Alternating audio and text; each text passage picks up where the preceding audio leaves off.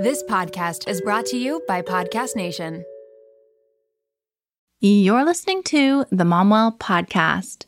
Today, we're continuing to dive into our vault to revisit some of our most popular episodes of the year. For today's Vault Revisit, we're going back to episode 157 Should I Have Another Baby? with mental health counselor Kate McReynolds, founder of The Mom Therapist. I knew that the decision to have another baby or not was a hot topic for moms. It's something I hear about in my DMs all the time. Some of us envision a big family, but the postpartum period was rough, leaving us unsure about facing it again. Or maybe we only wanted to, but then find ourselves navigating gender disappointment or yearning for the baby stage as our children grow up. Many of us face fertility struggles the first time, or secondary infertility that also impact our decision making. And of course, many of us have the decision taken away due to medical issues or other reasons.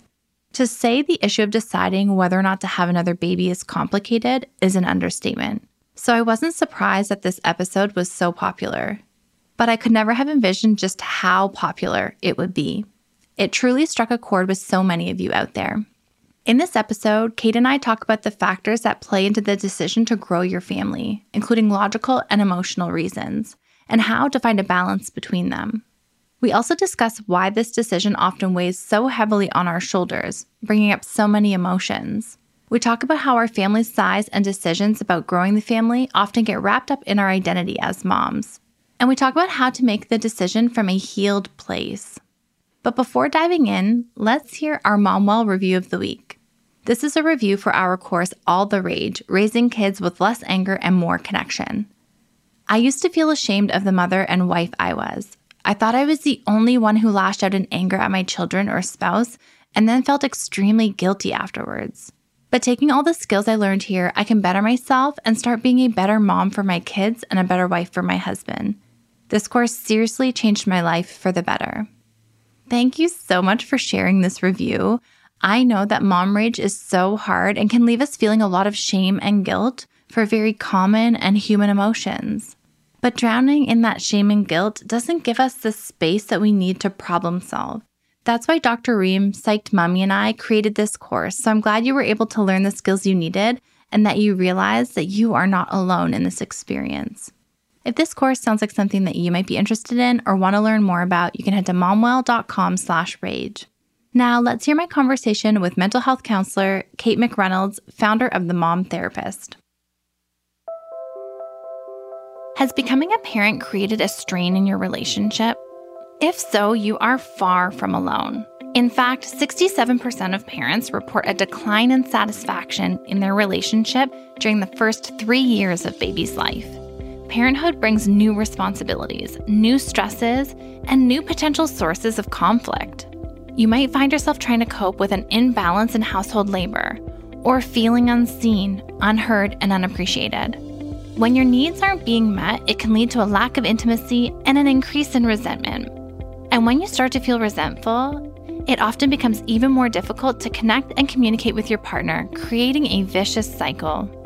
If you're finding yourself feeling resentful, frustrated, or angry with your partner, talking to a specialized therapist who understands this adjustment can help.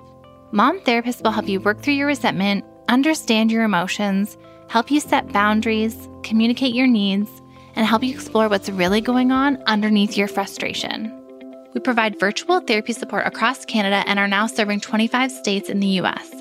Ready to learn more? Head to momwell.com slash booking to set up a free 15-minute virtual consultation. That's momwell.com slash booking. Welcome to the Momwell podcast, where we're committed to helping you cope with the load of motherhood. I'm your host, registered psychotherapist, and founder of Momwell, Erica Djossa. At Momwell, we know that motherhood is hard, but care shouldn't be. We're committed to providing you with knowledge, tools, and support to navigate the challenges of motherhood. Our mission is to put moms back on the priority list and empower them to create a mental wellness toolbox free from judgment, fear, and shame. On the show, we'll be discussing topics such as postpartum depression, identity loss, the mental load of motherhood, and more. We'll be joined by experts, moms, and professionals who can offer advice, practical tips, relatable stories, and honest conversations. Here at Momwell, we believe that when a mom is well, a baby is well. So join us as we discuss the topics that matter to you with experts who get it.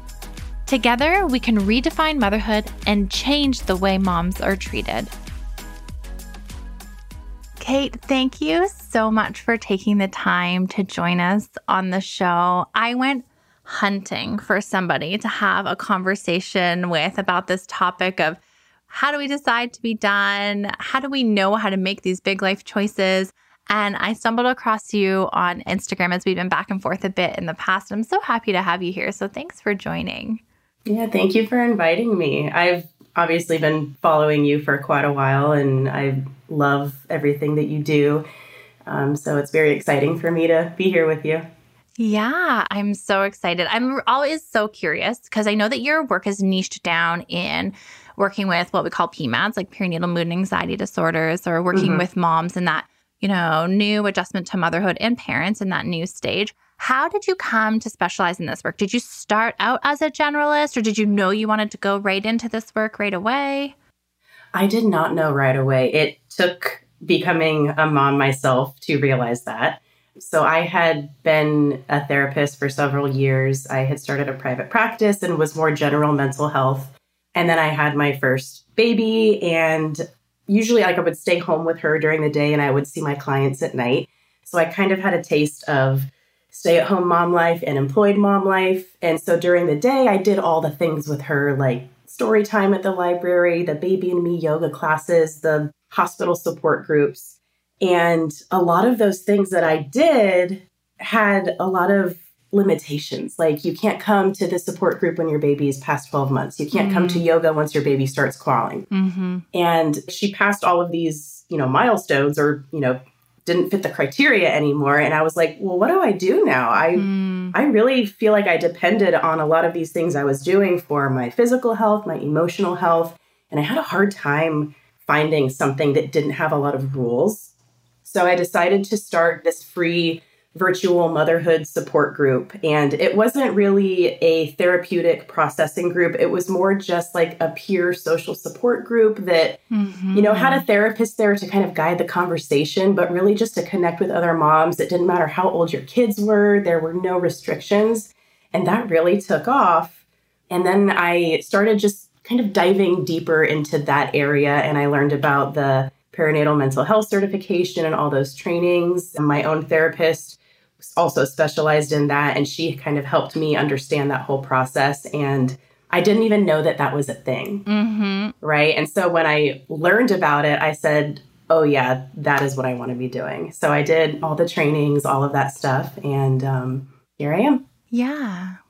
Something that I really noticed that you're speaking to when all those like mommy and me baby groups at least the ones that I attended or the ones that I could find were so centered on babies. So, like babies' developmental stages mm-hmm. and, you know, starting foods and sleep and all of those things, which I mean, obviously, we're going through a steep learning curve during that time. And there is a lot for us to figure out and learn. Like, we want support in those areas for sure, but nothing that I found was centered on mom. And I think that that's also such a core piece of the puzzle here or what fuels our passion so much as a platform because like what is mom centered in this process, right? Baby comes out and right. mom is just sort of overlooked in a lot of ways. So having a resource like yours or a group like yours that is mom centered is like it stands out and it's unique in all of the baby focused groups that are out there.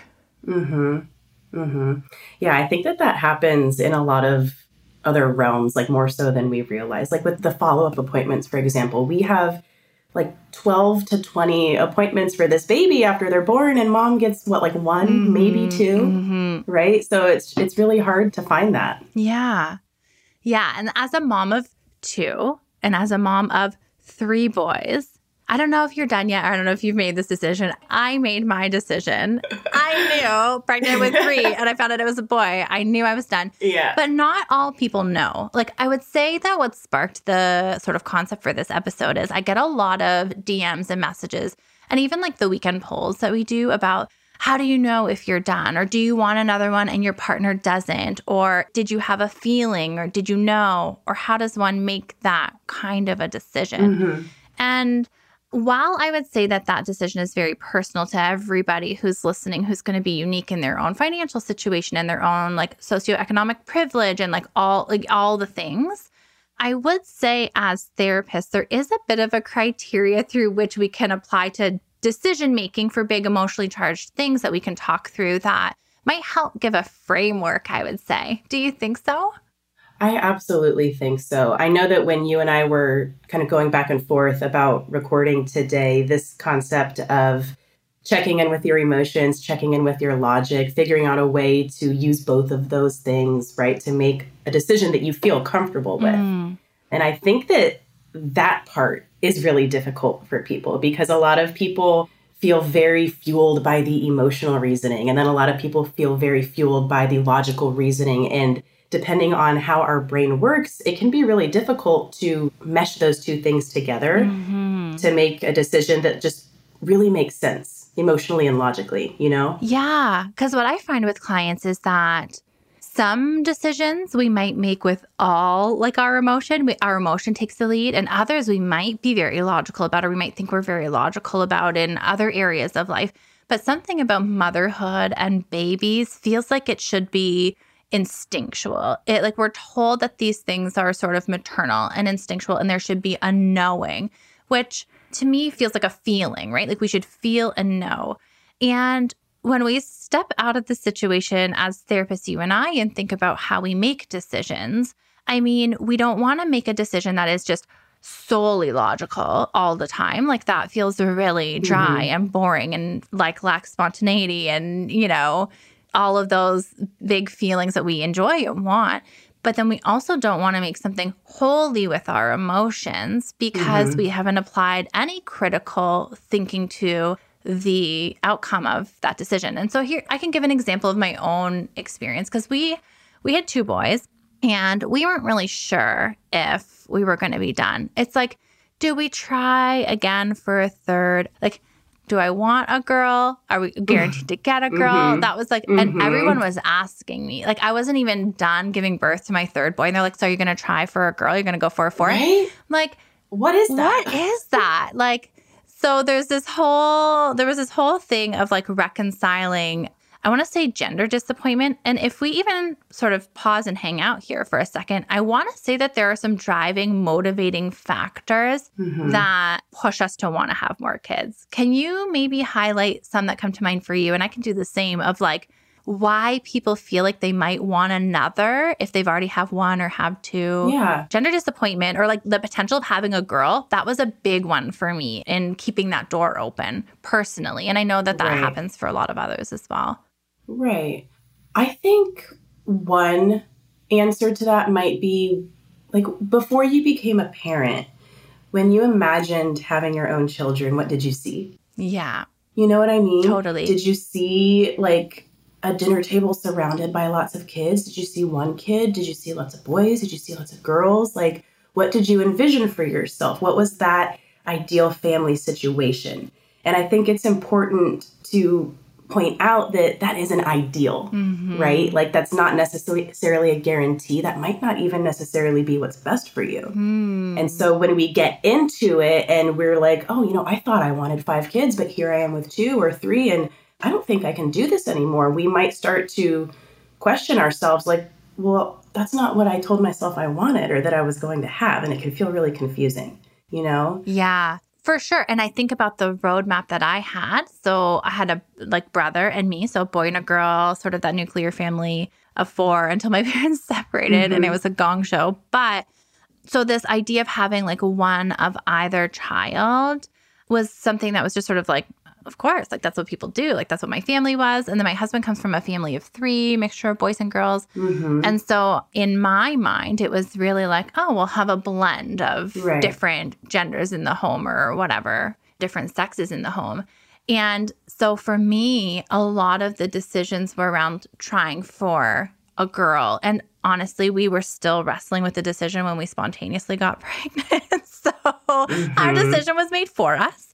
Yeah. And we have our third boy, and he's amazing. And, you know, there was still grief for me about deciding, like, knowing that I was done. Like, I, Sure. I was at capacity. We were done. We done, like, financially, all the things. Mhm. But then to know that that was permanently a decision that we were making closed a door. And there was grief there about, like, oh, like, I'll never have that daughter Mhm. to, you know, interact with in a different way than I would interact with my sons. I would say, like, when they get married or when they have their own children. I feel like it's just a different, unique relationship Yeah. but finding some acceptance and being okay with that. So I think that that is a big driving motivator. Like you said, that uh, roadmap or what's been modeled for us. What do you think about like trauma or if we've had a hard time the first time around? Sometimes I find clients want to like a almost like a redo in a way, or like it was so bad or they missed out on something that it would be nice to try it again and, and Mhm. have it go differently. I mean, I think that that emotional and that whole thought process is totally valid, Right. right?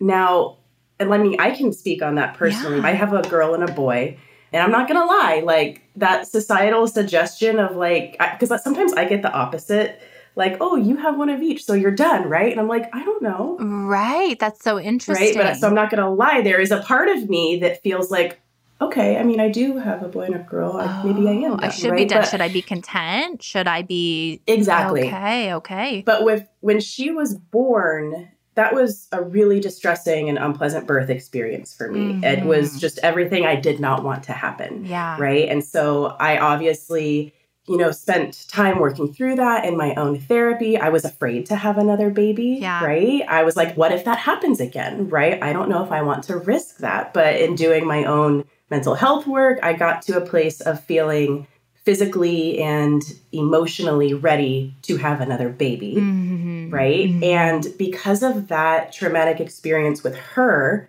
I wanted that birth experience to be so wildly different, Yeah. right? Like if it turned out the same way the first one did, I know that I would have gotten through it and it would have been okay. I probably would have been really upset still. Mhm. Right. So I think that this idea of having a redo is a really common experience that Yeah. sometimes we might feel ashamed for saying that out loud as if the first one wasn't enough or wasn't good enough. Mm. You know what I mean? But it circles back to that roadmap like, what did I want to experience for myself? What did I really hope that I would get? Yeah. And like, can I go through this next labor and delivery and feel empowered and heard, even if it doesn't go perfectly? Mhm. Right. Right. It's a big trigger point for entry into therapy, I find, when we're either trying to have another one or find out we're pregnant with another one and we've had a traumatic birth or a really traumatic postpartum adjustment is a really sort of onboard ramp I find for people to come and see therapists like us because there's a lot to work through there and it's emotional. So when we Mhm. come back to this idea of how do we typically make decisions and the concept being like wise mind in therapy where we try and actually balance our emotional with our logical when we're talking things like trauma and ingrained sort of romanticized ideals and hopes and dreams that have been wrapped up in this Mhm. image we're talking all emotion really right and that emotion can feel very like motivating or it can Right. feel very like it takes the reins a little bit. I don't know the word exactly I'm looking for. Yeah. Yeah. Well, it's kind of like this idea of I want to do or I want to repeat the things that make me feel good. And I want to avoid or not do the things that make me feel bad. Mhm. Mhm. you know? And I feel like when we think about our past experiences or our current experiences or our hopes for the future, we identify that makes me feel good, that makes me feel bad. And we can get like flooded with those emotions to the point where it creates this gut feeling. And we want to use that to make our decision regardless of any other factors. Mealtime with kids can be stressful, but with Factor's delicious, ready to eat meals, it can be a lot easier. Every fresh, never frozen meal is chef crafted, dietitian approved, and ready to eat in just two minutes. No worrying about ingredients and nutrition, no prep, no mess, and no cooking while wrangling toddlers. Choose from a weekly menu of 35 options, including popular options like Calorie Smart, Keto, Protein Plus, or Vegan and Veggie. Also, discover more than 60 add ons every week, like breakfast, on the go lunch, snacks, and beverages to help you stay fueled and feel good all day long. What are you waiting for? Get started today and fuel up for your springtime goals. Factor can even be tailored to your schedule.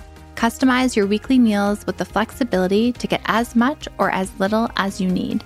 Pause or reschedule deliveries to suit your lifestyle. Take the stress out of meals with Factor. Head to factormeals.com slash momwell50 and use code momwell50 to get 50% off your first box.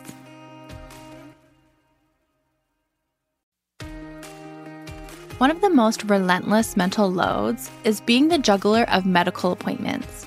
Researching doctors, reading reviews, making phone calls to book appointments, it's a lot of stress when you're already juggling so much invisible labor. That's what makes ZocDoc great for moms. ZocDoc is a free app and website where you can search and compare hundreds of types of highly rated in network doctors, including mental health providers, and instantly book appointments with them online. ZocDoc has doctors of all specialties, including therapists, psychiatrists, and psychologists, with verified patient reviews so you can make sure they check all your boxes. You can find mental health providers who offer in person appointments, virtual consults, or both, whatever works for you. The typical wait time to see a mental health provider booked on ZocDoc is just four days. Sometimes you can even book same day appointments. Make juggling appointments easier with ZocDoc. Go to ZocDoc.com slash momwell and download the ZocDoc app for free. Then find and book a top rated therapist, psychiatrist, or psychologist today. That's zocdoc.com slash momwell. ZocDoc.com slash momwell.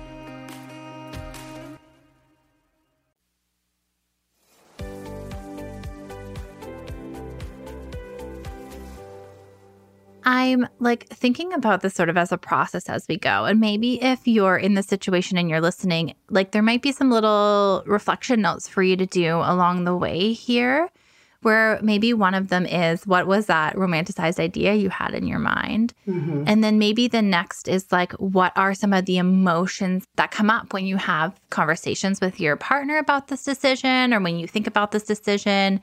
Is it dread? Is it excitement? All of those things, mm-hmm. right? Mm-hmm. because when I was in this position of indecision with in like between my second and my third, it was like, okay, I really want, like, I really envisioned my family being this way, right? Like, I really envisioned a mixture of boys and girls and different dynamics and all of these things. But then when I looked at my postpartum adjustments, and when I looked at the fact that adding a third meant a new vehicle and you know mm-hmm. potentially a new house if we wanted to have like a not them not bunking up and things. Like it meant so many really practical changes from a family of four to a family of five. Do i want to re-enter into this time of sleep deprivation and things like that? And those are all logical things to be considered i would say they're not the things that like make the final decision, but they're things to be factored into the decision making. Right. Yeah. Absolutely. I think that we can ask ourselves, what did we like about this? What did we dislike about this? I mean, what feels realistic and doable? What seems unrealistic?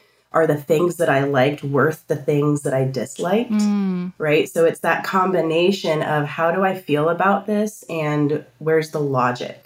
So, for example, the sleep deprivation. Mm-hmm.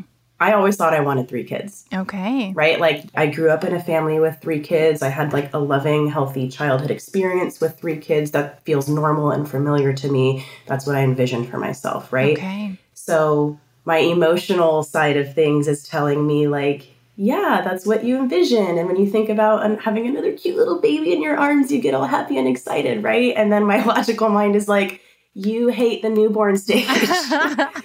you are irritable when you don't sleep. You have to take months off work. Like there's a lot of impact that happens, right? And while I really liked this idea of having a baby, and with my second, I had a really like healing, like empowering birth experience. And I'm like, I would do that again mm-hmm. in a heartbeat, mm-hmm. right? I loved being pregnant with that second baby. I loved giving birth to that second baby. I want to do that again. But then I think about, okay, well, what's the consequence of doing that again? Yeah. And not consequence like in a bad way, but like what's the impact is a better yeah, word, right? what is the impact? Yeah. Totally. You know, like I don't mm-hmm. want to be sleep deprived. I don't want to be wildly outnumbered. Like I feel like I'm drowning in two kids right now. I don't think that I'd be able to function at the way that I want to function if I had three kids, right? And so loving that pregnancy and loving giving birth for me personally is not a strong enough reason to do all of those other things. Totally. And I think that there's something about looking beyond the stage that you want. Like, you know, I feel like I could go back to the cuddly newborn stage, maybe because I'm so far removed now that I'm like, oh, I could do it. And then the reality would hit and whatever. Yeah. But it's like the toddlers and beyond stage that I'm, count me out. Like, I'm, I'm at my, Yeah. you know? So when we think about adding another baby to the family or trying again to expand the family, like to do a thought exercise to really consciously think about that child being integrated like at each developmental stage, like, you know, and not just this really emotionally charged season of them entering the world and having this new baby, but thinking the whole sort of lifespan and just exploring how that feels, what that looks like as a family. hmm You know, if you're removed from the years of having children and you've got like a six year old and you're going back or 70, whatever.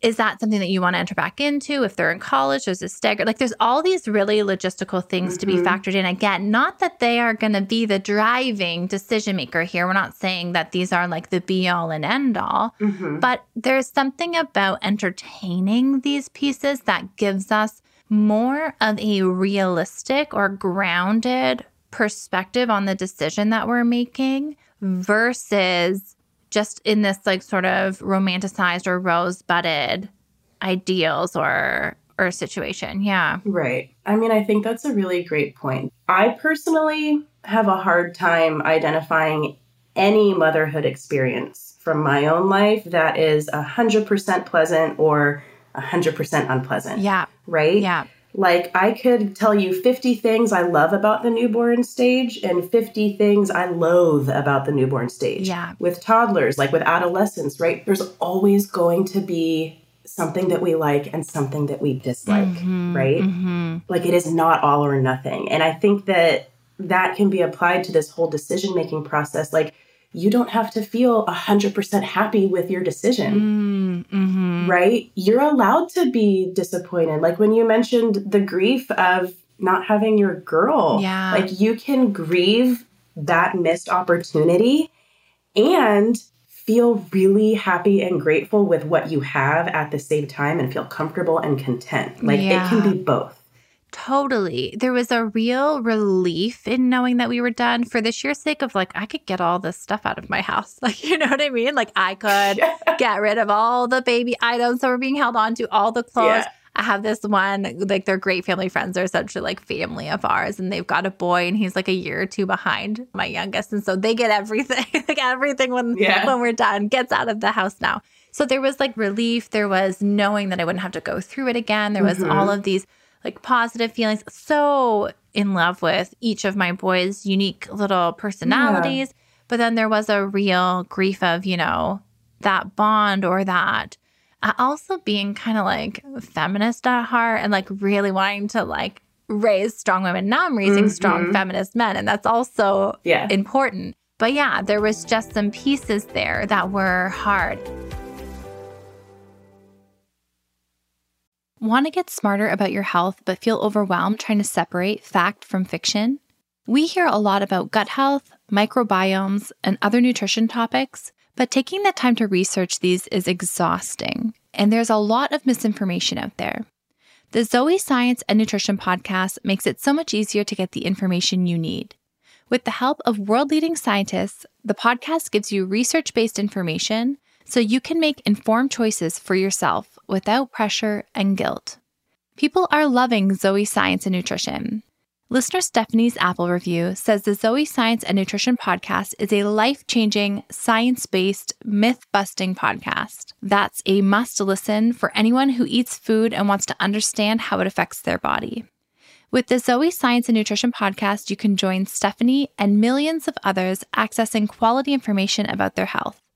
Find it wherever you listen to podcasts. Mom rage often leads us to feeling ashamed, but the truth is that our rage doesn't mean we're bad moms. In fact, anger is a sign from our bodies that our needs aren't being met. As moms and therapists, Dr. Ashurina Ream Psyched Mommy and I understand mom rage. We know that we all lose our cool sometimes. And we also know that with the right tools and strategies in place, those moments happen less often. We've teamed up and combined our years of experience to create All the Rage, raising kids with less anger and more connection, a course designed to be your go to resource for preventing and handling your anger. We dive into what causes your anger, how it impacts your body, how to reframe your thinking, and how to stay calm in triggering moments. And because we are all human, we also include strategies for repairing after we inevitably lose our cool. In honor of Maternal Mental Health Week, you can save $20 on the course with promo RAGE20 this week only. Don't miss out on your chance to save and make a positive change. Head to momwell.com slash rage and save with code RAGE20. That's momwell.com slash rage, code RAGE20.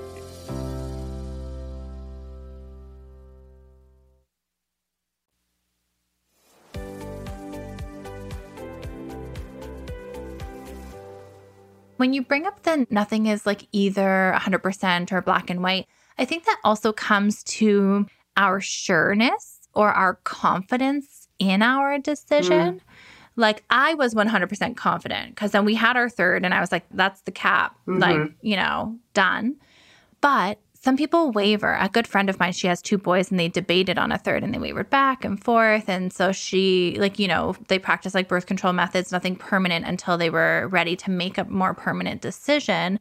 And it took a lot of time. And even still, there was like a nagging, like it wasn't a hundred percent, even still when they made that more permanent decision. And there's something to be said for that as well. Like it's not 100% certainty, I guess is what I'm trying to say. Yeah. I mean, I can identify with that. I don't think that I'm 100% certain that I'm done. I say that I'm done right now. Like right now, I don't want to have another baby, but who's to say in like five years that that changes, you know? Right. Right. Like I, like I mentioned before, I can't imagine having a third right now. And I think that my husband and I are actually pretty, very good examples of like the emotional reasoning and the logical reasoning he's the very logical one. I'm the very emotional one. Like I see the babies and I'm like, oh my gosh, it's so cute. Like I remember telling him after I had my second, it was like 10 hours after I gave birth and he's having like a procedure done. So we're on the other side of the window watching the baby in the room. And I look at my husband and I was like, let's do that again. and he was like, are you insane? What? So like I'm really running off of this emotional fuel by like focusing on the things that I really enjoy. And then my husband is running off of this logical fuel. Like traveling is easier with two kids. Our home is more equipped for two kids, right? Like we both agree we don't want to be outnumbered, like childcare costs, like all of these things, right? And I'm like, but the baby's so cute. but I agree with him also with that logical thing. But then there's that emotional part of me that makes me feel like I'm not 100% sure. Yeah. You know, totally. like I'm content with being unsure right now. I'm content with saying no right now. But I've also given myself permission, and my husband has given us permission too to like let that stay open, right? Like he says he's done, but I know that if in like a year or two from now, if I sit down and talk with him, like, hey, I'm really thinking about having another baby, that we could have that conversation. Mm-hmm. You know? And it speaks to something that I tell my clients all the time. I feel like where we don't make life altering decisions in a peak high or a low low. Yeah. Right. So, like, well, I had a very similar experience with my second. He literally, I don't even think my husband had cut the umbilical cord yet. And I was like, I could do that yes, again. That's exactly what I Everybody in the room was like, no. everyone's like, um, I beg your pardon. It's just the work starts now, you know, like it's just get ready. And sure enough, we ended up doing it again, but just yeah. life and dynamics influenced that. But yeah. And so, like, in this high, high, I'm like, oh my gosh, this is like, and it feels empowering mm-hmm. and it mm-hmm. feels lovely with an epidural, very different than laboring naturally, like, you know, without like medication and things unmedicated. But I think that also when we are in our low lows, we tend to want to make big life Mhm. decisions. Maybe not around having children, maybe. But I find that sometimes in like the low lows of postpartum, we want to make big relationship and marital decisions. Mm. We want to make like, I don't know, big changes. And it's it's just like not usually a good time because usually I want to say in the high highs or the low lows, I want to say like our emotional brain has taken over and it's hard to bring logic online, right? Right. You literally don't have access to that part of your brain in those moments. Well, you don't have like good access to that part of your brain in those moments, right? Yeah. Gone kind of dark, right? Yeah. Mm-hmm. It can make things seem really cloudy, Hmm. you know, and like because we're basing off of that emotion, like I mentioned before, we might get flooded with those emotions and want to make changes based on that, regardless of anything else that might be an important factor. Yeah. And some of those things might be really important factors that need to be considered. Right. So like what you and your partner did, buying yourself some time. Mhm. So like if it's until like, you know, we're out of the postpartum period and all the kids are one or two or whatever. Or if it's until all the kids are in school and then if we really want to do it then like maybe the conversation isn't we need to make a permanent decision right now. Maybe the conversation is no more children for right now. And I'm talking like to those also in the audience who are wrestling with this, right? It's like maybe the conversation isn't, you know, I'm done forever. Maybe Right. it's I'm done until my littlest is two or three or four. And then we will have a real intentional Mhm. conversation about it again at that point. And like transitions have settled and things are less, you know, and, and then we can really decide do we want to re enter into that? Do we not? Are we supported? Are we prepared? Are we all the things? hmm I think I'm trying to remember now because I'm like in the throes of mom brain these days, but I want to say that one of our things that we looked at related to that was when our first started daycare mm-hmm. because she stayed home with me for the first 18 months. And then around that time, we were starting her in daycare three days a week so that I could start seeing my clients during the day as opposed to during the night when her dad was home. And that just felt like a natural transition for us, right? Where we Mhm. felt that we had the emotional and physical capacity to add another one. Right. Right. Like I could stay home, I could be with the baby, and I wouldn't also have my barely two year old to take care of. Right. And again, not that you shouldn't do that, but for me personally, I didn't really want to do that. I didn't know that that would be a really accessible thing for me to do, hmm you know? It's such an interesting point you're bringing up because I find with myself, or even with a lot of clients I've worked with, when we gain some capacity, hmm should we fill it? Should we fill it with another baby? Do we want another baby? So for me, okay, I went through this. And when my littlest, who is now four, he started JK in September. And I was like, okay, we're all school age. And it was excitement and it was grief. Mhm. And it was, there's no babies at home. And it was like, oh my gosh, this stage of motherhood, like the door is closed on this, Mhm. right? And so it was like, okay, I could, I could go back. Like I could do this again now if I wanted to. Like I'm that far out. I feel like I could do it in a such a different way with all I know now. And it could be empowering. It could be so different. Right. But I also could put my capacity into my business. Mhm. I could put my capacity into the things that I'm building. I could put that into me and my creativity and like other areas. And I think that, okay, I got to get on my soapbox for a moment where I think that we're conditioned as women to have children and to for that for motherhood to be our focus Right. in a lot of ways. I don't know. You can agree or disagree. I'm curious No. your thoughts. Like I do agree. Yeah. Absolutely. I mean, just circling back to when we first sat down and started talking this morning, this whole idea of like, how do I know when I'm done? How do I know if it's complete? Like my family, right? Well, like, what does complete even mean to you? You know what I mean? right to you, to you the person. To you, how do you as a mother feel complete? Like shifting that focus from how do I know when my family unit is complete and whole to how do I know when I feel complete and whole? Right. right? And so maybe I have the capacity to have a third child next year, right? Right. Should I use that capacity to have another baby? I could, You could. right? Or I could not, Right. right? Would that make me feel whole and complete? Or just like you said, I have a lot of goals for my business. Yeah. And if I choose to use that capacity for another baby, then these other really big passions of mine, I won't be able to do when I want to do them, right? right. like, right. Not that I wouldn't be happy with a third child, that that wouldn't bring me a sense of wholeness, right? But I really want these other things to be a part of my definition of wholeness. Absolutely. And I think that's why I like leaned in here a little bit is because I think that we have to just give permission and say that it's okay if we want something else outside of motherhood. If we feel like something is missing, this is a conversation that I feel like comes up a lot behind closed doors with clients. It's like this sort of emptiness or feeling like something is missing. Maybe we've lost ourselves in motherhood and we could have another child or do we not? Like this all factors into the decision. And you don't hear people coming up asking you, like, what are your personal goals? Like, what do Yeah. you want to do? What are your creative outlets? They hear, are you going to add a boy into the mix? Are you going to add a girl into the mix? And it's like we're so inundated with messages about our role and focus being motherhood that I think we get so lost in the weeds, we can't even like think outside of that role for ourselves Mhm. sometimes. And so I think of it now, like I would say in in a way I have a fourth baby and it's called my startup business and it gets probably more time right now than my other children in all honesty while they're at school. That's great. right? And it is something that is creative and it makes me feel strong and it makes me Mhm. feel empowered and it's setting an example for my children and it will give my children a better life and like all of these things.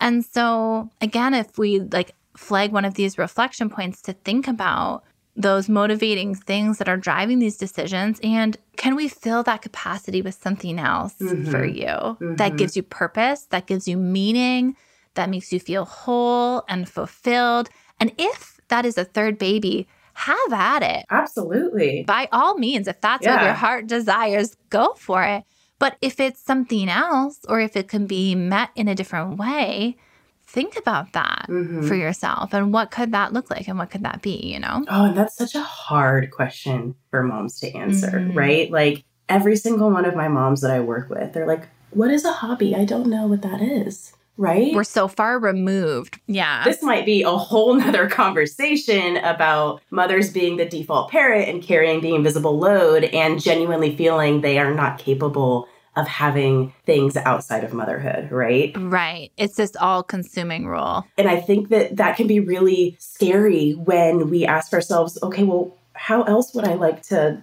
fill my life? And what else would make me feel whole? And when we can't think of anything, it's like, okay, well, then I guess baby is the answer, right? And yeah that's not to say that that's the wrong answer or that we shouldn't do that, but I see a lot of moms kind of taking that route because they really struggle to identify other things that they feel Mm. passionate about. Yeah, I can see that. And how long you've been in motherhood, how far removed you are from yourself, your own identity, right? Like when we sacrifice our needs and our desires for people day in and day out and we don't prioritize Mhm. ourselves, we lose sight of who we are, frankly. And it is scary to lean into that and to explore it and to rediscover. And it almost seems familiar, maybe, to fill that space with another child. Like we know, Mhm. like we've done this. There's like, I don't know, Yeah. a familiarity there. Whereas to rediscover who we are or carve out our identity outside of motherhood, well, that's the whole undertaking sometimes, right? Like that's got some some digging and reflection and some work to it, I would say. But also, it's kind of like the two ounces of pain up front versus two tons of regret. Because eventually, I think about my kids going to school. I think about them going to high school and then away No. to school. And I'm going to be like, oh my gosh, you know? And if our identity for the, all of these life cycles, all the way until they leave for college or whatever, is just so wrapped up in motherhood, at some point, we reach a threshold or a shift where Mhm. It isn't as all consuming or it, it doesn't need us as much as it does right now in these early years. And to feel needed feels really overwhelming sometimes and really Mhm. good other times. And so, even if we just are like wetting our feet a little bit and exploring with what that identity could be and what those new interests could be, just to, I don't know, get the ball rolling a little bit. What do you think? I absolutely agree. it just makes me think about when we feel like we need to fill that space with another baby, right? And Yeah. what is that gut feeling, right? If your gut is like, that is not really what I want to do, or that is really what I want to do, is that you're not doing anything wrong with whatever decision you make. Like, if you absolutely do not want to do Yeah. that again and you absolutely have no idea what you want to do instead, that's okay. Like, lean into that, honor that, hold space for that uncertainty Mhm, right mhm. and I, I i do also want to touch on how if having more children is your passion and that's what makes you feel whole and complete that that is okay too like if Yeah. you don't have a lot of things outside of motherhood and parenting i think a lot of moms might get shamed for that sometimes like you need to not lose yourself you mhm. need to have like things that you do without your kids all the time and yes i think that's important but for some people, that's not as important to them. Like they're okay with being in this space of wherever they are. And they might be okay with their kids going off to college and suddenly not knowing what they want to do and like using that time to figure it out. You know what I mean? Yeah, it makes me think of my maid of honor for my wedding. Like she's got three girls. Mm. I've got three boys. Life is so Mhm. strange in retrospect, looking back. And like we couldn't be more different in our approaches to Mhm. mothering. I want to say in our values, potentially even for our families, which is neither here nor there. They're just different and they're our own. But she very much is like, she's going to probably stay at home their whole duration of their life. She makes Mhm. all their food for Sky. Like, she's like the best in this role that she just loves, you know? Like, she genuinely loves it. Mm-hmm. And like that is great and that is amazing for her if it's meeting her needs and if she's feeling fulfilled and satisfied and if it's in line with the values that they have for the family then that is great for them you know it really i think comes down to at the end of the day like what are your values and what are your desires and wants Mhm. right? Versus what we feel like we should do. Like, Mhm. should I have a girl? Do we need this nuclear family? Right. Are, am I one and done? Do I truly even want to have another baby altogether? Like, versus like all of these external pressures coming in to make the decision, like internally really understanding what those values and gut things are, Mhm. right? And whatever that is for you is okay, even if it's Mhm. different or even if it's in line with what the norms are, whatever Right. it is. Yeah. Absolutely. Yeah.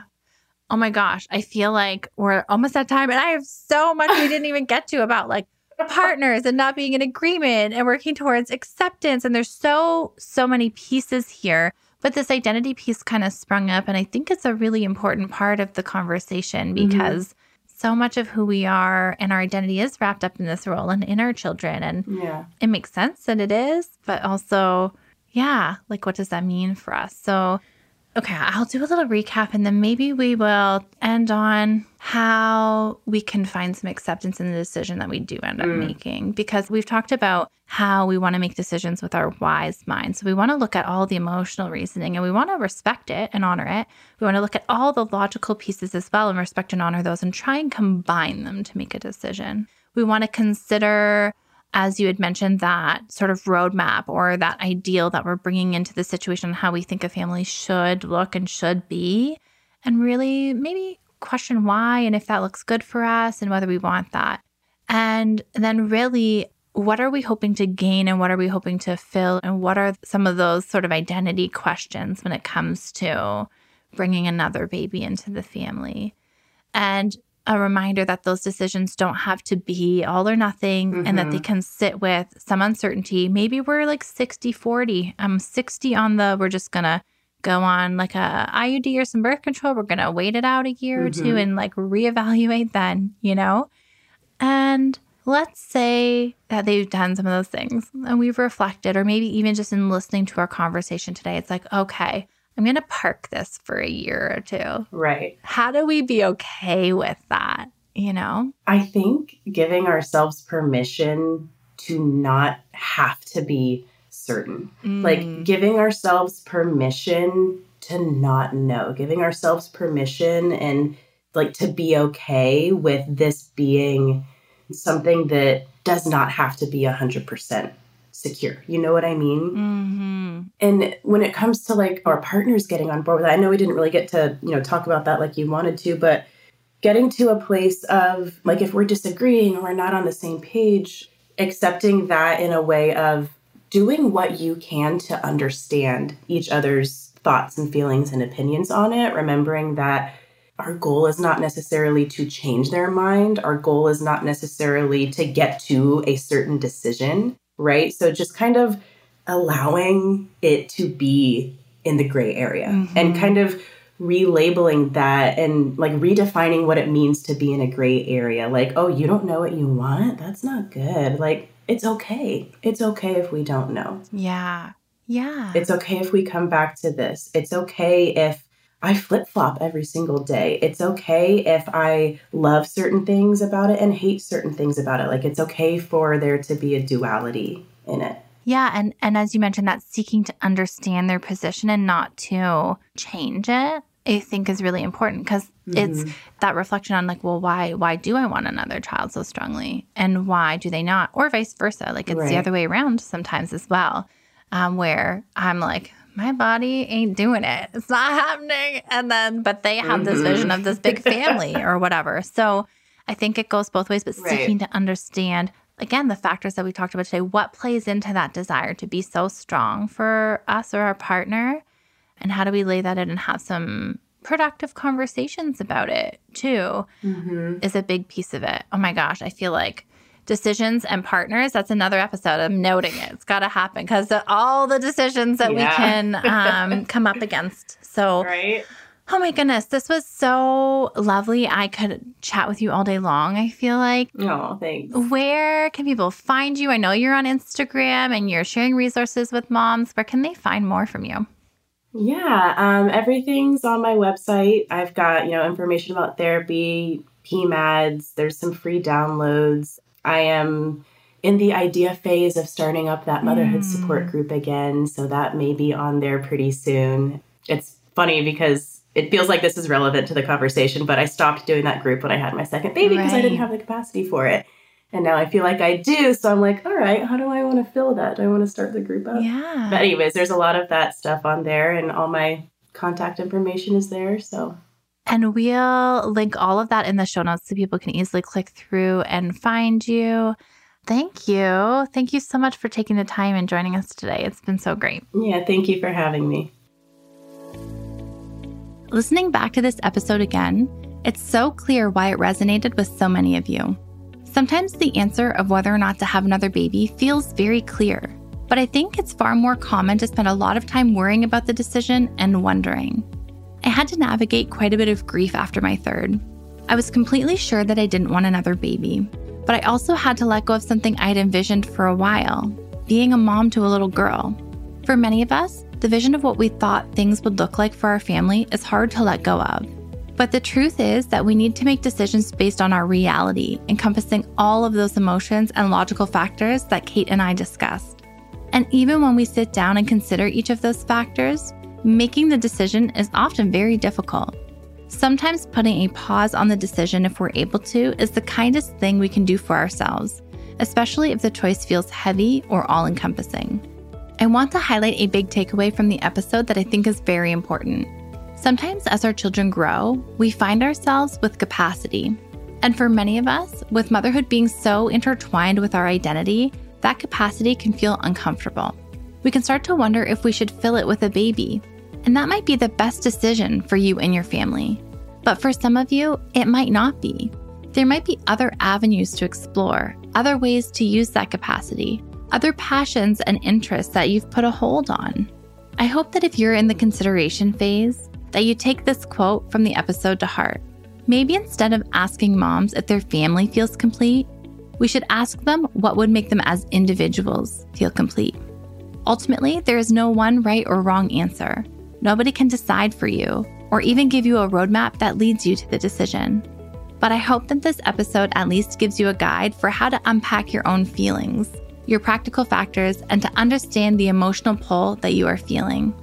This episode is really special to me, not just because it became so popular and started so many great discussions within the community, but because it also paved the way for many other episodes centered around decision making in other parts of parenthood. If you find yourself struggling with making choices, you are definitely not alone. And I would encourage you to revisit some of our other episodes as well, including episode 162 How to Make Decisions with Confidence with Dr. Quincy Gideon, episode 182 on making the right parenting decisions with New York Times bestselling author Emily Oster, and episode 165 How Birth Trauma Impacts Our Family Decision Making with clinical social worker Kaylee Summers. If this episode resonated with you, I would love to hear why. This is a topic that I would love to continue to revisit, and I want to know what you as the community are looking for. Leave a review or send me a DM with your thoughts. And if you're coping with grief around your decision, working with a mom therapist can help. For a free virtual consultation with one of our specialists, head to momwell.com slash booking. That's momwell.com slash booking. I'll see you right back here, same time, same place next week, where I'm being joined by Dr. Kara Goodwin to discuss how to avoid information overload. You don't want to miss it. I'll see you right back here next week. I can't even begin to tell you how happy and honored I am that you choose to spend your time here with me each week. If you're looking for resources or links from today's show, or you need a refresh on anything we've talked about, visit our show notes. You can find the link in the episode description, or you can head directly to momwell.com slash learning center. To join the Momwell email list and be the first one to know about new episode drops, insider info, or freebies, head to momwell.com slash newsletter. Join me next week. Until then, remember that you have to be well to mom well.